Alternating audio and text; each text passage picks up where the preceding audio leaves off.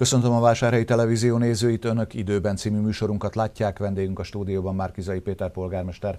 Jó napot kívánok, polgármester Jó napot úr! Tatár Zoltán Facebook oldalán, a város mm. volt jegyzője, bejelentette, hogy perre megy a polgármesteri hivatallal az ő munkaviszonyának megszüntetése kapcsán, és azt is előre jelezte, hogy gyakorlatilag posztsorozatot ígért be az oldalán, hogy legközelebb a, a, ország, a, az Országos Egyéni Választókerületi Bizottság ö, mm, kialakításáról fog ö, posztolni. Az engem is nagyon érdekel, de őszintén szólva ö, már tavaly felháborodásomnak adtam hangot akkor, amikor Kis Andreával és Tatár Zoltánnal elő beszélgettünk, hogy kizárólag a legelkötelezettebb Lázár embereknek, a Fidesznek a legelkötelezettebb támogatóiból állították össze ezt a bizottságot. Én azt gondolom, hogy egy edzőnek erre vigyázni kellett volna, hogy ilyen ne fordulhasson elé. Kell tudnia egy edzőnek, hogy egy-egy jogász, egy-egy civil, akit jelölnek a választási bizottságban, Nagyon milyen érde- párthoz kötődik? Nagyon érdekes lenne azt állítani, vagy azt hazudni, hogy nem tudott róla hogy ezek mind Fideszhez köthető emberek. Tehát nem kérdéses, hogy Kis André és Tatár Zoltán is pontosan tudták, hogy ez Lázár János kívánságlistája volt, amit ők ö, jóvá hagytak. A konfliktus forrása önök között leginkább ez az ügy? Nem, én akkor nyilván szót emeltem, ezt követően Tatár Zoltán egy, egyetlen egy nem Fideszes tagot ö, delegált ebbe a ö, csapatba, ezt én azt gondolom, hogy ez rendben van, hiszen egy olyan bizottságot változtatott így meg legalább négy-egy arányba, tehát legalább az 20%-át így már független vagy nem fideszes tagokkal töltötte föl akik korábban arról voltak híresek, hogy a mi minden jogos panaszunkat is elutasították, a Fidesz minden jogtalan panaszát is elfogadták. Tehát amikor annyira saját öt évvel ezelőtti tapasztalataimról beszélek. Tehát gyakorlatilag van egy olyan bizottsági működés, ahol kizárólag Lázár János és a Fidesz érdekében működő tagokat delegálnak most. Ezt senki nem nevezheti függetlennek, senki nem nevezheti elfogulatlannak. Értem, hogy azt mondja, hogy e, ezek a személyek, akik bekerültek mm. a választási bizottságba, kötődnek Lázár Jánoshoz vagy, vagy a Fideszhez, de ezeknek a választási bizottsági tagoknak jogszabályok mentén kellett működniük. És Ez természetes, működniük. igen, és a választási csalás sem lehetett volna jogszabályok szerint, mégis ebben a körzetben volt egyedül dokumentált választási csalás, a makói uh, helyi cigányközösségnek a szállítása és hússal való. Érdekes módon pont akkor szerveztek egy egy disznóvágást, és a választásról rögtön kis busszal szállították erre a helyszínre nyilvánvalóan nem kell mondjam, hogy kinek az érdekében ezeket a szavazókat, és érdekes, hogy onnan be is telefonáltak a vásárhelyi városházára, tehát egyértelműen tudjuk, hogy politikailag bekötött akcióról van szó. Az most már nyilvánvaló, hogy... A, bocsánat, csak hogy tisztázzuk, tehát a vásárhelyi városháza működő 80%-ban Fideszes bizottság egyik tagja kapott egy telefont a makói disznóvágásról, és onnan kapott jogi segítséget. És nem történt ebben az ügyben Hát ebben volt feljelentés, de ugye most azért valljuk be, hogy a Fidesz még egyetlen Fideszes választási csalás sem leplezett le valamiért, sőt a mi összes, éppen Tatár Zoltán által tett összes bejelentésünket elásták, azt hiszem egy kivételével, ifjabb Rakcsák Andrásnak a informatikai rendszerünk feltörésére való kísérlete az az egy, amiben nem mentették föl. Sőt, bocsánat, végigbolya volt a jegyzőnek kellett azt hiszem 5 millió forintot visszafizetni, de őt se ültették le, pedig azért 5 millió forintnál már a különösen nagy értékre elkövetett visszaélés az megalapozhatna akár egy letöltendő börtönbüntetést is de ott legalább az 5 millió forintot a város visszakapta a végigbolyának a trafik ügyében. Én azt gondolom, hogy bőségesen elég bizonyíték van, de nem kell semmilyen összeesküvés elméletnek hitelt adni.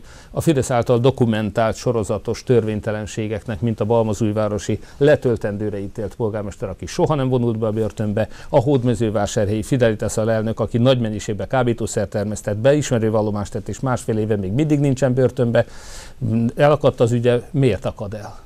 Vagy amikor a városháza kameráinak, vagy legalábbis a vásárhelyi kamerarendszernek a szemelátára firkálja valaki össze a kőfalat, politikai üzenettel éppen engem gyalázva, helyesírási hibákkal megjegyzem, és Érdekes módon nem tudjuk elkapni. Tehát én azt látom, hogy ezek politikai jogból állnak, ezek az ügyek bűnügyek. Ez ugyanaz, mint amikor dokumentáltan a terroristákat engednek szabadon, meg telepítenek az országba, de a Fidesz a saját embereit nem fogja leleplezni. Visszatérve a konfliktusra, Tatár Zoltán és ön, vagy Tatár mm. Zoltán és a polgármesteri hivatal között nem tudom, hogy Igen. mi lenne a helyes kifejezés. Ez most már egyértelmű, hogy a nyilvánosság előtt fog. Igen, látható, én nem szívesen nyilatkozok belső ügyekről, de azt szeretném megerősíteni, hogy itt egy az még távozó jegyzőasszony és Tatár Zoltán közötti nézeteltérés volt, nem nézeteltérés, igazából törvénysértés, amiben jegyzőasszony indított egy eljárást. És ez az eljárás már folyamatban volt, és ők erre hivatkozva Tatár Zoltánt méltatlansággal, tehát nem a hogy teljesen független attól, hogy ez a maga az informatikai incidens az megy a maga útján. E, de méltatlanságra hivatkozva szerették volna fölmondani a, jog, a szerződését. Én javasoltam azt, hogy tekintettel Tatár Zoltán érdemeire e, állapodjunk meg közös megegyezésbe és menjen el úgy. Ezt akkor a két helyi jogász e, elvállalta, hogy így fognak megegyezni egy hétvége eltelt, most húsvét hétvégéje, utána mind a ketten egyöntetően mondták azt, hogy az akkor aláírt megállapodás az semmis. Tehát, hogy az nem felelt meg a jogszabályoknak, utána néztek nyilván mind a ketten, belátták, hogy a két jogász, a jelenlegi aljegyző és a Tatár Zoltán volt jegyző által aláírt papírről kiderült, hogy az valóban nem felel meg a jogszabályoknak, hogy úgy nem lehet megállapodni, részben vagy egészében tehát semmis. Ez azt jelenti, hogy Tatár Zoltán jogviszony ugyan megszűnik, de innentől kezdve nem közös megegyezéssel, hanem perrel fogják ezt majd eldönteni. A hivatal és a volt jegyzőnk között van, ez nem köztem, nem én írtam a megállapodást, én csak bátorítottam a békés rendezést. Még egyszer mondom, tekintettel arra, hogy Tatár Zoltán rengeteg fölháborító korrupciós ügyet tárt föl. A Városházán ugye terrakott a bagyoknak a két és fél milliós fölvásárlásától kezdve a kastélyút ellopásáig. Tényleg azt gondolom, hogy nagyon sok jó dolgot csinálta a városnak és a hivatalnak. Nagyon sajnálatosnak tartom azt, hogy valamiért most valakinek az érdekében letöltögetett olyan dokumentumokat, nem tudjuk, hogy kinek továbbította esetleg, letöltögetett dokumentumokat, amihez neki semmi köze nem volt. Nyilván megvan a feltételezés, hiszen... Ez én... az az informatikai incidens, amit ön említ? Így van, így van. Tehát ő olyan dolgok valakinek, én szerintem kémkeret. És hát itt most fölmerül, hogy ez vagy a Kis Andrea köre, vagy a Lázár János köre, vagy valaki más ebben mi nem tudunk állást foglalni, nem vagyok hajlandó a magánügyével foglalkozni. Én hálás vagyok neki azért az időszakért, amikor elkötelezetten a városért dolgozott. Nagyon nem örülök annak, hogy egy ideje ő nem segítette, nem kimondottan akadályozta a város munkáját. Nagyon nem örülök annak, hogy a kiváló Karsaiva jegyző asszony többek között éppen azért ment el, mert Kis Andrea és Tatár Zoltánnak a belső akna munkáját azt nem tolerálta. Én mindig a békehíve voltam, én mindig azt mondtam, hogy tessék elfogadni és elviselni egymást, Nyilván a törvénytlenséget én sem tudom elfogadni, tehát amikor már ez egy törvénysértésbe megy át, annak a maga útján kell mennie. Tehát nyilván ez, ami, ami fejjelentést van maga után, a fejjelentést megtesszük, de pusztán a munkaviszony mindaddig, amíg törvényt nem sért, addig az, hogy most valaki éppen politikailag egy másik oldalra sodródik, ez nálam soha nem volt akadálya annak, hogy valaki így dolgozhasson a városházán. Ez történt Tatár Zoltánnal tavaly, neki is ajánlottunk más lehetőséget munkaviszont. Én Kis Andreának is annak idén ajánlottam más munkalehetőséget, ahol nem, nem élt vele. De én azt gondolom, hogy mi, mindig maximálisan korrekt voltam azokkal a kollégákkal is, akik politikailag ellenem fordultak bármilyen okból. Mennyire ö, tényszerűek, tárgyszerűek ezek a azon által mondott állítások, vagy inkább csak következtet bizonyos eseményekből? Hát nézze, itt nem én tettem a feljelentést, vagyis még egyelőre feljelentésről nincsen szó, hanem informatikai visszaélés bejelentése a NISZ-hez, a Nem- Nemzeti Informatikai Szakszolgálathoz. Ezt még az előző jegyző asszony tette meg, aki most távozott közben, de annak idején, amikor ő észlelte, hogy Tatár Zoltán olyan dokumentumokat töltött le, nem tudjuk kinek az érdekében, nem tudjuk kinek továbbította, szeretném hangsúlyozni amihez nincsen semmi köze, és amivel kárt okoz a hivatalnak. Ő megtette a feljelentését, ez, vagy bejelentését, ez a maga útján megy. Ez egy tény. Jó? Erről nem nincs mit beszélni, ez tény. Én, ahol ebbe beavatkoztam, ebben nem avatkozok be, szeretném leszögezni természetesen, önmagában az, hogyha megszűnik a munkaviszonya, függetlenül a ténytől. Tehát ennek a ténynek van egy következménye, ami majd megy a maga útján. De én azt javasoltam valóban, hogy ne egy méltatlansággal, ne egy hogy egyoldalú fölmondással menjen el Tatár Zoltán, hanem egy közös megegyezéssel, azért, hogy neki jobb esélye legyen majd a munkaerőpiacon elhelyezkedni, Nyilván én ezt abszolút jó indulatból tettem, az sajnálatos, hogy a két jogász által elkészített iratot végül egyikük sem fogadta el. Én megpróbáltam a magam részéről ezt békés mederben tartani, nem akadályozva a jogi eljárást, még egyszer szeretném mondani, tehát arról nincsen szó, hogy bárki törvénytlenséget elkövethet büntetlenül, de pusztán az, hogy ennek az ügynek a kifolyásától függetlenül a munkaviszonyát azt békésen rendezzük, én azt akkor, múlt héten is elmondtam, hogy azt önmagában támogattam. Támogattam volna Kis Andreánál is annak idején. Folytassuk egy sokkal hmm. kellemesebb városházi témával, ez pedig az okos város koncepció, sőt a mesterséges intelligencia bevetése. Mire használnák a uh-huh. városházán a mesterséges intelligenciát? A mesterséges intelligenciát mind, szinte mindenre lehet használni. Az, hogy tudomásom szerint Hódműzővásárhely az első olyan magyar település, ahol mi hivatalosan is előfizettünk a mesterséges intelligencia alkalmazásra, ez egy Chat GPT nevű program. Van egy ingyenes verziója is, azt már tesztjeleggel kipróbáltuk, és most a nagyobb kapacitást és nagyobb funkcionalitást lehetővé tevő előfizetést választottuk. Tehát a héten Hódműző vásárhely lett, még egyszer tudomásom szerint, az első olyan magyar önkormányzat, ahol mesterséges intelligencia segítségével javítjuk a város működésének hatékonyságát. És egy példát mondjak, amikor mi megtettük a hát nem feljelentésünket, hanem visszautasítottuk azt, hogy az mindenféle jogi alapelvnek és az Európai Unió alapjogi kartájának is ellentmódó módon a Magyar Országgyűlés által meghozott törvényre hivatkozva egyházi fenntartású intézményeink kárpótlás és kártlanítás nélkül elvegyenek a vásárhelyi emberektől önkormányzati tulajdonban lévő ingatlanokat. Nos, ehhez a mi válaszlevelünket azt például a mesterséges intelligencia szoftver vagy applikáció segítette. Ezzel munkaórát spórolunk meg a hivatalban. Nem ez az egyetlen tehát panaszok kivizsgálásánál, és a többi lehet segítséget venni. Most, hogy bárki, hogyha beüti a mesterséges intelligencia alkalmazásába, akár az én nevem is, akkor ott a valós, tényszerű adatok mellett fog téves adatokat is, valótlan adatokat találni, tehát lehet, hogy éppen azt fogja írni, hogy egy híres sportoló vagyok, vagy ingatlan mágnás, vagy, vagy Fideszes tag voltam valaha is. Tehát, hogy nyilván valótlan dolgokat is le tud hozni. Tehát ezt le kell mindig ellenőrizni. De az, hogy egy ellenőrizendő kész dokumentumot odaad egy ügyintézőnek, amit javítani és ellenőrizni kell, vagy a dok- az ügyintézőnek kell megírni a kezdettől, elejétől a végéig a dokumentumot, az óriási időkülönbség. Rengeteg időt megtakarítunk munkaórát ezzel, kevesebb emberrel hatékonyabban tudunk működni. A mesterséges intelligenciát én mindenkinek javaslom, hogy nézze meg, próbálja ki, nem ez az egyetlen terület, én szeretném mondani, hogy Hódműző vásárhely az elmúlt években nagyon sok területen használt már okos informatikai megoldásokat. Büszkék lehetünk rá. Én egyébként véletlenül, ettől nem teljesen függetlenül ugyan, a Megyégó Városok Szövetségének az Informatikai Albizottságának a vezetője is vagyok, és bár ott ez a munka nem jelenik meg, de itt a városban a hatékonyság növelése nagyon sok más kezdeményezésünk volt, megdupláztuk a védett épületeink számát, és ezeken az épületeken például egy QR kódos emléktábla van. Azt a mennyiségű információt, amit a város honlapján elhelyeztünk, azt nem lehet egy táblára kiírni, meg nem fogott egy ember megállni valakinek a háza előtt és olvasgatni ugye egy hosszú több oldalas emléktáblát, de egy diszkrét plexilapon elhelyezett QR kóddal le tudja olvasni azt az internetcímet, ami annak az épületnek az adatait, a történetét mutatja be a város honlapján. Ez is az első lehet, hogy a világon is, Magyarországon biztosan. Online emléktábláink vannak. Ez vásárhelyi első dolog.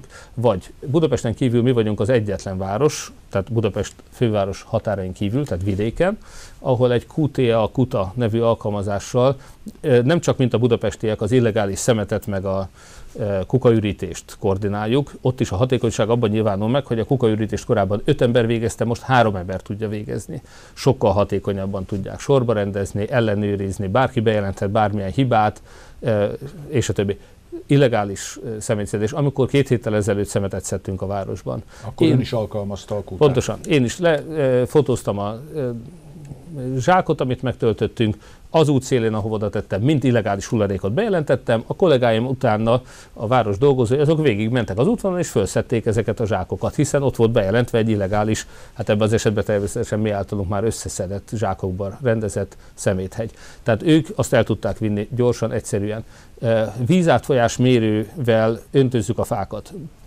Az öntözendő fák a városi cég számára be vannak víve térképre rakva, minden egyes fánál, hogy hány liter vizet kell kapja, milyen sűrűséggel, és egy vízás átfolyás mérő méri, hogy azon a kedd este 10 órakor mondjuk 50 liter vizet kapott az a fa. Tehát pontosan le van dokumentálva minden. Játszóterek, és ezt, ezt mi alkalmaztuk tudomásunk szerint először, de legalábbis vidéken biztosan.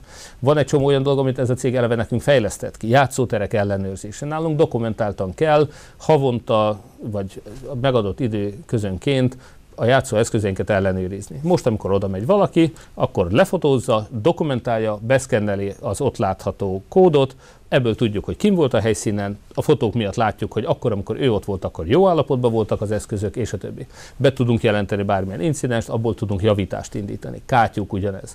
Közterületfelügyelők, de akár lakossági bejelentés a város honlapján keresztül, ezeket a kátyúkat lefotózzuk, a fotót kapja meg a közbeszerzéssel most két évre kiválasztott cég. Egyébként egy Szeged melletti cég nyerte el most két évre a kátyúzást, nem az a múltkori Tiszabúrai cég, aki tavaly csinálta. Tehát, de már tavaly is az volt, hogy ők megkapták a kátyúlistát fotókkal, ő neki oda megy, körbevágja. Ugye az első menetben a város összes kátyúját ők kivágják, körbevágják. Akkor már a mélység látszik, hogy milyen mély az a kivágás, Mielőtt ők az aszfaltot bele dolgozzák, beleöntik, azelőtt egy mérő létszel. Körberakják jobbról-balról, alulról, oldalról, ha úgy tetszik, így dokumentáltan a felület méretét is tudjuk pontosan ellenőrizni. Sokkal több kátyút ki tudunk javítani, mert nincs vita arról, hogy hány köbméter aszfaltot használtak föl, hiszen ott van lefotózva, hogy ez egy 40x50 cm kivágás, ami mondjuk 3 cm vagy 5 cm. E, így minden egyes kátyú egyesével dokumentálva van, a táblázatba felszorozva a köbmétert kiadja, az 50, méter, 50 millió forint, amit erre költünk, sokkal több kátyúra elegendő, hiszen minden dokumentált, nem bemondásra megy. És ez is egy ilyen alkalmazás. De a városi ingatlanoktól kezdve, de mi vagyunk az egyetlenek, vagy elsők, akik városkártyával egy mobiltelefonnal olvassa le a sofőr a jogánybuszjáratokon a városkártyákat. Ott írja ki neki, hogy ez érvényes vagy nem érvényes. Ugye, ha érvényes, akkor utazhat vele az egész évben ingyenesen a városkártya tulajdonos, de ebből azt is tudjuk, hogy hol hányan szálltak föl, melyik buszra. Tudjuk, hogy melyik járatokat érdemes bővíteni, melyiket érdemes esetleg megszüntetni, melyik az a járat, ahol, vagy melyik az a megálló, ahol nem áll meg senki, nem száll föl senki. Tehát azért mondom, hogy nagyon sok olyan információnk van emiatt is. Google alkalmazásban e, útvonal tervező szoftver lehetséges, mert fölvittük a városi buszjáratokat a Google-nek a e, útvonal tervezőjébe. Tehát nagyon-nagyon sok okos megoldást találtunk már a városban, de mondhatnám az IP telefonrendszert. Most a városi telefonok már nem egyesével csatlakoznak rá a hálózatra, hanem egy közös kimenő telefonszámról, ahol a korlátlan hívás mennyiségére egy szolid díjat fizetünk, 4-5 millió forintot megsporolunk évente, csak telefondíjból azáltal, hogy IP telefonrendszert használunk a városházán, sokkal több funkciót el tud látni. Tehát nagyon sok okos dolgot használtunk már eddig, és most azért gyorsan megnézem, mobil jegyvásárlást megoldottuk, például azt nem említettem, én azt gondolom, hogy haladni kell a korral, egy jobb szolgáltatást tudunk sokkal olcsóbban nyújtani a városlakóknak, és ezért van az, hogy hódmezővásárhelyen nincs kommunális adó, nincs építményadó, ami korábban a legdrágább volt az egész országban. Mint egy 600 millió forinttal csökkentettük a vásárhelyeknek az adófizetési terheit. Ehhez képest a földadót, amit most csak a tehetősebb emberek fizetnek, a szegények eleve nem, és ebből 100%-ban a rászorulókat támogatjuk, a földadó ez ennek a hatoda. Tehát mi hatszor ennyi adót megszüntettünk a lázárérából, mint amennyit utána földadóban kérünk a szegények támogatására a tehetősebbektől. Ami lehet, hogy csak idén vethető. Ami valószínűleg, hiszen már most megígérték, hogy megszüntetik, tehát vásárhely sem fogja kivenni, hogy, kivetni, úgyhogy a Lázár János és a földbirtokosok mindannyian megnyugodhatnak, hamarosan már nem lesz földadó vásárhelyen sem, és a másik 135 Fideszes településen sem. Folytassuk országos témákkal. Kijött az új inflációs adat, 25,2% ha jól írtam föl, ez néhány tized százalékkal kevesebb, mint az előző havi, és szintén néhány tized százalékkal, mint az azt megelőző havi. Érdekes Nagy Márton miniszter kommentárja ehhez, ő szerinte jó úton haladunk. Uh-huh. Igen. Hát ez az a 25% infláció, amivel szemben vásárhelynek az állami támogatást nem 25%-kal növelte, kaptuk, nem emelték, eh, ami logikus lett volna, hiszen a működésünkhöz most 25%-kal több pénz kellene, hanem 5%-kal csökkentették a város támogatását, és ennek ellenére pont a hatékonyság miatt még mindig nem mentünk csődbe. Eh, mi vagyunk az egyetlenek, akik nem zárták be az úszodájukat annak ellenére, hogy egy fillér támogatást nem kaptunk. E, és még sorolhatnám ezt e, mind-mind. Nem emeltük a szolgáltatási díjak, az adó mértékét például a e, földadó, ugye most már a, nem a földadó, bocsánat, hanem az építményadót vállalkozók fizetik, bár 30%-kal kevesebbet, mint a Fideszes időkben, lényegesen kevesebbet fizetnek, de azt az összeget 5 éve nem emeltük egy fillérrel se. Tehát azért ezt tessék mind figyelembe venni, hogy vásárhely milyen, mennyi pénzt adott ajándékba a vásárhelyieknek, ha úgy tetszik. Mi a 25%-os inflációval szemben a legtöbb egyéb díjunkat és a többi szolgáltat, most a temetési díjat fogjuk például majd emelni, de azt is csak 15%-kal. Tehát én azt gondolom, hogy mi nagyon sok példát mutattunk arra, hogy még az inflációt is tudjuk leküzdeni. Nagyon szeretnénk, hogyha a kormány is hatékonyabban lépne föl. Az egész Európai Unióban, Magyarországon van a legmagasabb infláció, és maga Matolcsi György Fideszes elnök úr mondta el, hogy ez nem a háború miatt van, Fideszes hazugságokat ne tessék elhinni, de még csak nem is a szankciók miatt Fideszes hazugságokat ne tessék elhinni, hanem Orbán Viktor rossz gazdaság politikai miatt. Ezt a Fideszes jegybank elnök mondta el. Úgyhogy igen, elvárjuk a kormánytól, hogy igenis lépjen fel az infláció ellen. Én ma vásárhelyen, amikor bemegyek egy henteshez, meg szoktam kérdezni, hogy milyen a forgalmuk. Bocsánat, nem hentes, egy pékségbe, és a pékek is panaszkodnak arra, hogy most kevesebb a forgalom. Az üzletekben látjuk, hogy mekkora visszaesés van. Az embereknek nincs pénze. Nagyon borzasztó gazdasági helyzetbe sodorta a kormány Magyarországot. Nem a háborúk, nem a szankciók, az sújtotta volna az egész Európai Uniót, az sújtotta volna Ukrajnát meg Oroszországot is, ahol nincs akkora infláció, mint Magyarországon. Ezt a hibás kormányzati politika okozta ezt az inflációt. Egy másik országos hír a... Bocsánat, csak azt szeretném mondani, hogy egyébként így veszik vissza azt az osztogatást, amit tavaly csináltak. Tehát tavaly egy sok ezer milliárdos választási költségvetés volt. A választás előtt mindent megígérte a kormány, sajnos nem tartotta be. Pénzt osztogatott mindenkinek, fegyverpénztől kezdve a adóvisszatérítésig. Idén miért nincs adóvisszatérítés? Idén miért nem vezetnek be most akkor 14. havi nyugdíjat, tavaly 13-at? Ellenkezőleg a tavalyi 13. havi nyugdíjat már rég visszavették. Tessék belegondolni, a 13. havi nyugdíj az 8 százalék. Az éves nyugdíjnak a 1,12 része, azaz 8 százalék. Most, amikor 25%-os infláció van, és még nem beszéltem az élelmiszeráraknak a 45 és 100% közötti emelkedéséről, ami a nyugdíjasokat valójában érinti, de vegyük csak 25%-nak az inflációt, 15%-kal emelték a nyugdíjakat, 10%-ot elvettek tőlük, ez az, amit elloptak azzal, hogy nem emelték az inflációt követően, az a 8% amit kaptak tavaly, már rég visszavették. A másik ügy, ami országos, a pedagógusok ügye, az úgynevezett ö, új pedagógus státusztörvény. Ön több posztjában is foglalkozott ezzel a kérdéssel miért van a fókuszában? Én azt gondolom, hogy az egyik legfontosabb különbség azok között az országok között, akik fejlődnek, gazdagok és boldogok, eh, hogy ott az egészségügyet és az oktatást fejlesztik. Nálunk az elmúlt 13 évben ezt a két ágazatot sikerült a legjobban lepusztítani. Hódműzővásárhelyen is és Magyarországon is óriási problémákat, problémákat okoz számunkra az egészségügyi szolgáltatások és az oktatás minőségének a romlása. Ha már az egészségügyet mondja, akkor ugye a várólisták ügye ismét napirendre került. Egy egyszerű, nagy laborra két és fél hónap, három hónap a várakozási idő. És ez sem véletlen, mert egyre másra, itt Hódműzővásárhelyen is Fideszes, Mészáros Lőrinc az Orbán családjához köthető cégek jelennek meg, aki nem győzi kivárni az állami sort, az majd megy, és a Fideszes zsebeket tömi majd a pénzével. Nem tud más tenni. Én is ezt teszem. Ha a családomnak bármilyen egészségügyi szolgáltatásra van szükség, amit nem kap meg időben az állami ellátás, akkor kénytelen fizetős helyre menni. Mindannyian, amikor egy gyermekére aggódik az ember, akkor összeszedi a pénzt, ki fogja fizetni. Ezt, ezzel élnek vissza az állami ellátás lepusztításával, a szülészetek bezárásával, a kórházak visszaépítésével. Ezzel azt érik el, hogy csak fideszes magánintézményekbe fogunk tudni már lassan megfelelő szolgáltatást kapni, és odavándorol a pénz. Ahogy az autópályákat, ahogy a dohányzást, mindent magánosítottak, és mindent elloptak, a saját zsebükbe megy a pénz. Sajnos azt látom, hogy itt is a magyar lakosságról egy újabb bőrt húznak le, újabb pénzeket csoportosítanak át tőlünk, nekik. Alapvetően sajnos az egészségügy így van, és visszatérek az oktatásra, az, hogy a tanárokat ennyire nem fizetik meg, hogy a tanároknak is hát 10% béremelés az a, a, a tényleg hivatalosan is 25%-os valóságban 40-50%-os infláció mellett a tanárok nagyon nem tudnak ebből megélni, teljesen fölháborító, és jogos követelések vannak. Nem csak pénzről van azonban szó. Ugye mi egy évvel ezelőtt is azt kértük, hogy például legyen szabad tankönyvválasztás, hogy ne legyenek túlterhelve a tanárok, hogy a diákoknak egy olyan európai tanrendet tessék összeállítani, ahol nem a magoláson, meg a technikai tudáson van a hangsúly, hanem a gyakorlatias használható tudáson, döntéshozatalon, elemzésen, és a többi. Fake news, a propaganda elleni védekezés nyugati országokban, ahol az orosz propaganda van, nálunk orosz és magyar propaganda is van.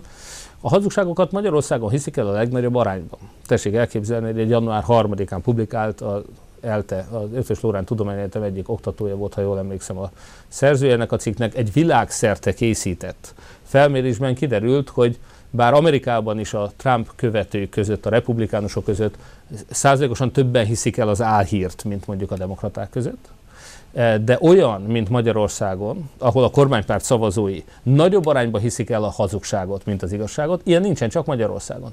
Tehát azt, hogy ennyire lebutítják és ennyire sebezhetővé teszik a magyarokat a hazugságokkal szemben, ez csak Magyarországon fordul elő.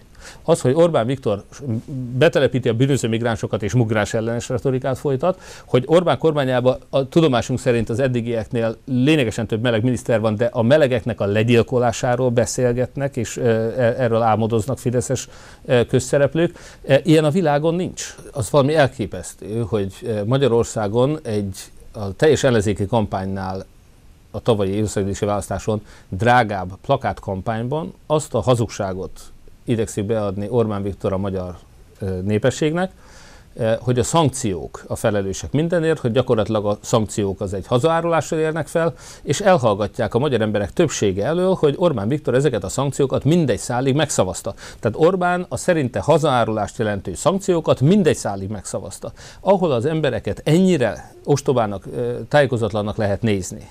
Eh, ott sajnos nem csak a politika mindenre képes, tehát ott, ott el lehet lopni a teljes vagyonukat, szegényé lehet tenni az embereket, tönkre lehet tenni egy országot, és mindig meg lehet nyerni egy választást ennek ellenére, nem beszélve arról, hogy semmi esélye nincs ezzel szemben fölépni egy ellenzéknek, és a többi. Tehát én arra szeretnék ezzel visszatérni, hogy Hódmezővásárhelyen és az országban egyaránt.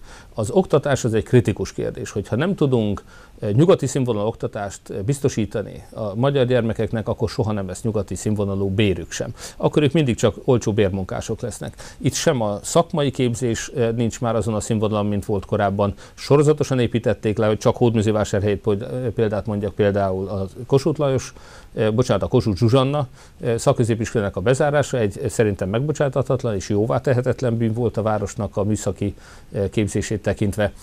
De tovább is mehetnék, tehát önmagában az, hogy vásárhelyen is és az országban leépítették a megfelelő minőségű képzést, szakoktatást, óriási jelenlegi károkat okoz az országnak. Olcsó bérmunka, kapi, ki tudja milyen környezeti hatással járó akkumulátorokban, akkumulátorgyárakban az idehordott indonéz meg, meg vietnámi dolgozókkal versenyezve minél olcsóbban dolgoztatni az embereket, ehhez valóban nem kell képzés. De a magyarok, hogyha jobban akarnak élni, gazdagabbak akarnak lenni, akkor az oktatás felfuttatása az első lépés, és ez bizony a tanárok követeléseivel, a bér és a tanszabadság kérdésével szorosan összefügg. A, információhoz, a hírekhez való hozzájutás is lehet némileg oktatási feladat, hogy erre neveljék a, mondjuk a középiskolás korosztályt, hogy igyekezzenek tájékozódni. Vajon például jelenleg Magyarországon mit gondolnak a, az egyébként választópolgárok, hogy ötször olcsóbban vagy ötször drágábban kapjuk a gázt. Igen, hát ez is egy olyan kampányhazugság volt. Eh, kiderült, hogy ha nem is ötször, de drágábban kapjuk, miközben azt hazudták, hogy ötöd áron kapjuk a gázt az oroszoktól. Eh, sajnos nem volt igaz ez sem. Az Alfa híren, ami a Jobbikhoz köthető hírportál megjelent, hogy Barta László, a Mindenki Magyarország a mozgalom korábbi operatív igazgatója beperelte önt. Miről szól ez? Nem engem perelt be, nem is én vagyok a, a bíróságon, a hanem a mozgalom. A Mindenki Magyarország a mozgalmat perelte be. Ők már tavaly nyáron, ugye ez a kör, ez Lukácsi Katalin, Barta László és Kéz Zoltánra terjed ki elsősorban, bár nyilvánvalóan nem csak hárman vannak. Most már tudjuk, hogy pénzért a Jobbiknak a stratégiáját is ez a kör írja ugye a Civitas intézeten keresztül. Érthető tehát, hogy ők mindenáron akadályozni akarják akár egy új jobboldali ellenzéki párt megjelenését, akár a Mindenki Magyarország a mozgalomnak a fejlődését. Ők egy egyébként szerintem teljesen vitathatatlan és teljesen szabályos közgyűlést, hogy a tavaly nyári közgyűlésünket és tisztújításunkat akadályozták már akkor is.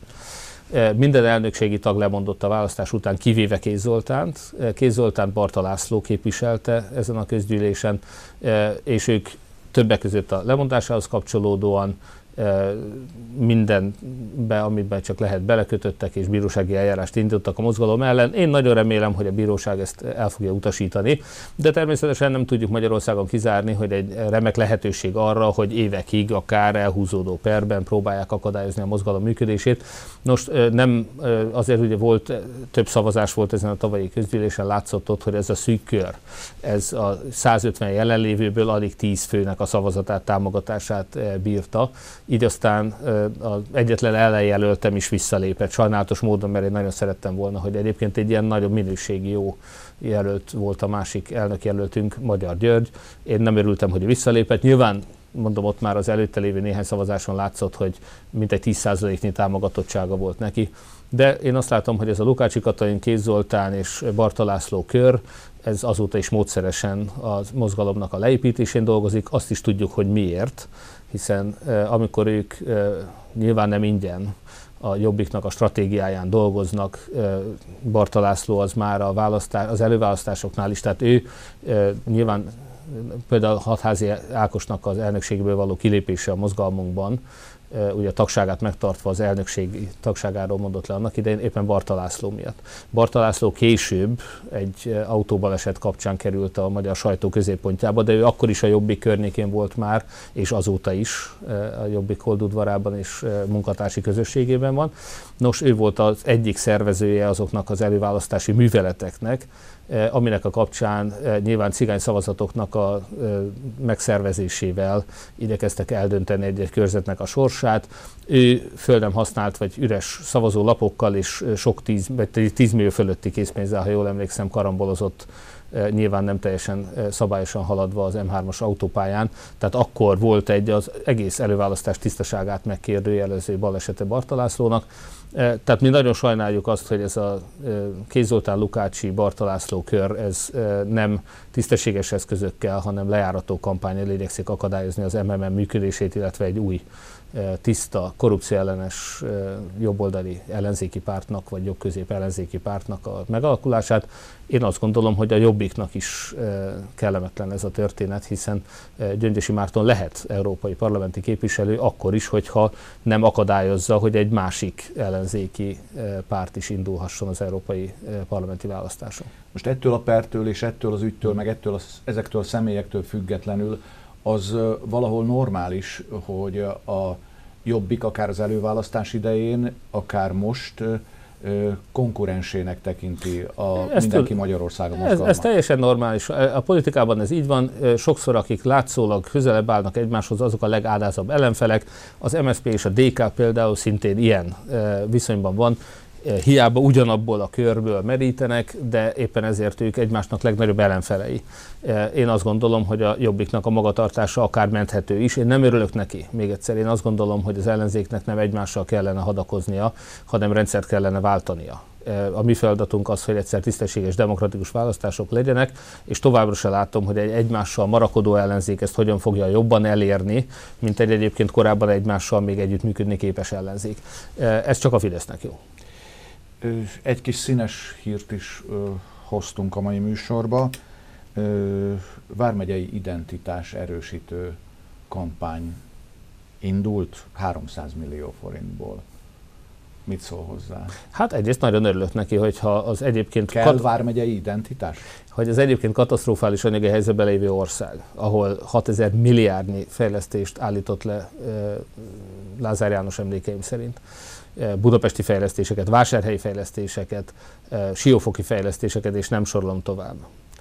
Akkor 300 milliót vármegyei identitás erősítésére költeni szerintem fölösleges, de hadd mondjak pozitívumot is, milliárdokból ugyanez a gémes úr Hódműzővásárhely környékét fogja majd fejleszteni, amikor a... Megyei közgyűlés elnökéről.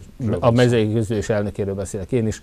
Tehát amikor egyrésztről a Hódműzővásárhely Békés Sámson útvonalat fogják felújítani, megyei e, uniós alapokból, másrészt a Vásárhely Batida közötti utat fogják felújítani e, megyei pénzből. Ennek mi nagyon örülünk, sokkal hasznosabb elköltése a pénznek ezt szerintem, mint az identitás erősítés, de tudunk olyan identitás megőrző programot, amit egyébként támogatnánk. Például én azt gondolom, hogy a cigányság támogatása és az ő fejlesztésükre nagyon sok pénz megy most is Magyarországon, és azt gondolom, hogy az alapvetően jó helyre megy, föltéve, hogy azt is nem ellopják, hanem tisztességgel használják fel. Zárjuk ezt a mai beszélgetést egy egyszerre fölemelő és egyszerre szomorú dologgal, ez pedig az, hogy ismét nagy tömegek jelentek meg az ételosztáson. Igen, én is úgy örülök egyrészt annak, hogy sokan odajönnek, és beszélgetünk, kérdéseket, problémáikat megosztják velem, igyekszünk, segít, segíteni nekik, amennyiben csak lehet. Persze szomorú, hogy sok embernek ez az egyetlen meleg étel mondjuk egy hét alatt. Tehát én is azt szeretném, hogy ne legyen extra segítségnyújtás, egy tál melegétel, vagy akár egy fél étel hordóban haza vitt az otthon maradóknak elvitétel. De örülök, hogy tudtunk segíteni. Én ismét nem csak a adományozásnak a önkéntes munkához kötődő jellegét, hiszen akik főzik ezt az ételt, azok is ingyen dolgoznak. Én nagyon büszke vagyok arra, vásárhely példát mutat abból a kultúrából, amivel Magyarország egészen lenne gazdagabb. Ha a korrupció, a lopás, a gyűlölködés, a hazugdozás helyett az önkéntes adományozás, jótékonykodás, a szegényekhez való lehajló keresztény szeretet uralkodna Magyarországon, akkor az egész ország gazdagabb lenne. Ugye milyen érdekes dolog, de ezt tényként merem állítani.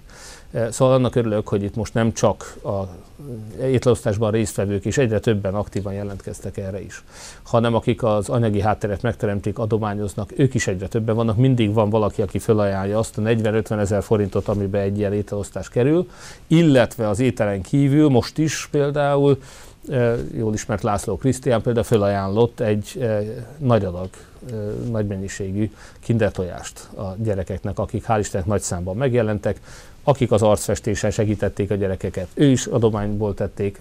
Sirkó Zoltánnak az állatait hozták el Szabó Margit és Fejes Péter házas pár, hogy a gyerekek tudjanak báránykát és nyuszikát simogatni. Én azt gondolom, hogy ezek mind csodálatos példái annak, hogy vásárhelyen mennyi jóságos hogy mondjam, jó szívű ember van, aki segíteni akarja a gyerekeket, a rászorulókat, az időskorúakat. Én nagyon hálás vagyok érte, és azt gondolom, hogy ez egy Folytatják? nagyon pozitív példa. Mindaddig, amíg lesz erre lehetőségünk, én azt gondolom, hogy a közeljövőben van, tehát nem, nem látom, hogy elapadna a jó indulat és a támogatás, az önkéntesség és az adományozás, mindaddig mi ezt a kéthetes ütemet igyekszünk tartani. Polgármester úr, köszönöm szépen, hogy vendégünk volt a stúdióban. Nézőinknek a figyelmet köszönjük időben című hírháttérműsorunkat látták viszontlátásra.